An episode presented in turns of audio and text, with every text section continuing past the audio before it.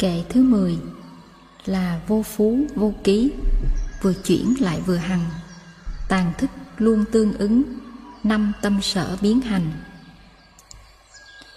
Vô phú là không bị che lấp, không bị làm cho đen tối.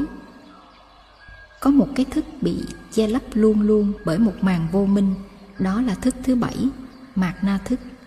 Còn thức thứ tám không bị che lấp. Tánh chất thứ hai của thức thứ tám này là vô ký. Tam tánh là ba tánh, thiện, bất thiện và vô ký. Mỗi hành động, mỗi lời nói, mỗi tư tưởng của chúng ta đều thuộc vào một trong ba tánh. Những hành động nào mà ích lợi cho mình và cho người là thiện. Hành động nào mà hại mình và hại người là bất thiện hay ác. Và những hành động vô thưởng vô phạt thì gọi là vô ký. Vừa chuyển lại vừa hằng. Chuyển là luôn luôn biến chuyển. Hằng có nghĩa là hoạt động một cách liên tục gọi là hằng.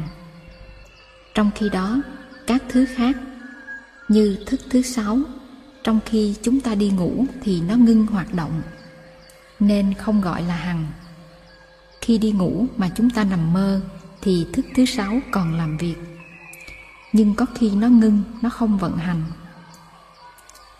Vì vậy, khi làm, khi nghĩ thì không gọi là hằng, mà sáu thức kia cũng vậy. Cái thấy, cái nghe, cái ngửi, cái nếm, cái chạm, nó không hằng, nó không hoạt động ngày đêm. Trong khi tàn thức làm việc ngày đêm không ngừng nghỉ, mà công việc chính của thức này là duy trì lại tất cả mọi cái, tất cả những hạt giống trong nó không làm cho nó rã ra. Làm suốt ngày đêm, thức cũng làm việc mà ngủ cũng âm thầm làm việc. Nhưng hằng không có nghĩa là thường, hằng là làm việc liên tục. Và vì vậy, hai danh từ này nó vẫn diễn tả được thức thứ tám. Giống như một dòng sông dòng sông thì vừa chuyển lại vừa hằng.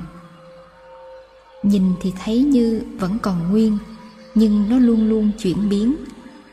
Không ai có thể tắm hai lần trên một dòng sông. Vừa chuyển mà vừa hằng, trong bài ruột đau chính khúc có câu, chúng ta còn đây trong cuộc đời hằng chuyển, sẽ xin đứng bên nhau mà dựng lại quê hương. Vô phú và vô ký, vừa chuyển lại vừa hằng, tàn thức luôn tương ứng năm tâm sở biến hành. Năm tâm sở biến hành là xúc, tác ý, thọ, tưởng và tư. Tương ưng là nó ăn rơ với nhau, nó hợp với nhau, gọi là tương ưng. Sở dĩ gọi là biến hành, vì nó vận hành một cách phổ biến. Thức nào trong tám thức cũng có nó cả. Đêm ngày gì tàn thức cũng làm việc với năm tâm sở biến hành đó nhưng xúc tác ý, thọ tưởng và tư đó, nó không giống nhau trong mỗi thức. Mỗi thức có cách làm việc riêng, cho nên xúc tác ý, thọ tưởng và tư của tàn thức không giống với xúc tác ý, thọ tưởng và tư của thức thứ bảy hay thức thứ sáu. Tại vì hình thái nhận thức của thức thứ tám, nó khác với hình thái nhận thức của các thức khác.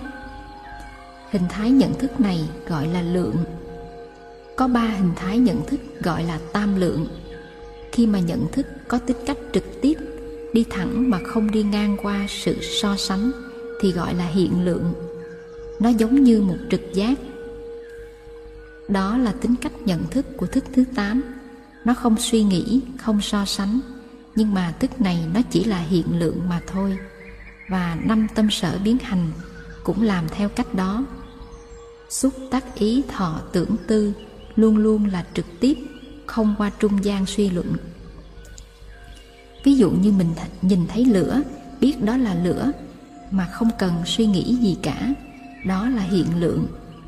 Nhưng khi mình thấy bốc hơi khói phía sau bức tường, mình biết rằng sau bức tường thế nào cũng có một đống lửa. Đó gọi là tỷ lượng, tức là nhận thức đạt được do sự suy nghĩ, sự so sánh tỷ là so sánh. Nhưng thức thứ tám không dùng tỷ lượng, nó không suy nghĩ, nó trực tiếp. Nhưng hiện lượng và tỷ lượng đều có khi đúng, có khi sai. Khi sai, ta gọi là phi lượng. Vì có khi thấy khói sau bức tường, mình chắc mẩm là lửa, nhưng té ra là sương mù. Sương mù mà nói là lửa thì gọi là phi lượng mà chúng ta sống với phi lượng nhiều lắm. Vậy mà ta vẫn chắc mỏng là hiện lượng. Như vậy, nhận thức của chúng ta thường có ba hình thái. Gọi là tam lượng, hiện lượng, tỷ lượng và phi lượng. Trong hiện lượng của thức thứ tám, nó có xúc, tác ý, thọ, tưởng tư và năm tâm sở đó. Nó cũng hành động theo hiện lượng, tức là xúc cũng trực tiếp xúc tác ý trực tiếp tác ý, thọ trực tiếp thọ, tưởng tư cũng trực tiếp tưởng tư, chứ không có suy luận vào trong đó. Vì tính chất của tâm sở, nó đồng là tính chất của tâm vương. Tâm sở là nội dung của tâm vương, cũng như những giọt nước là nội dung của dòng sông. Vậy thì thức thứ tám là tàn thức, và cả năm tâm sở đó, chủ thể cũng như đối tượng, đều vô phú, vô ký đều hằng và chuyển. Không những cả tàn thức nó vậy, mà mỗi hạt giống, mỗi đối tượng, mỗi nhận thức, mỗi tâm sở của nó đều như vậy hết.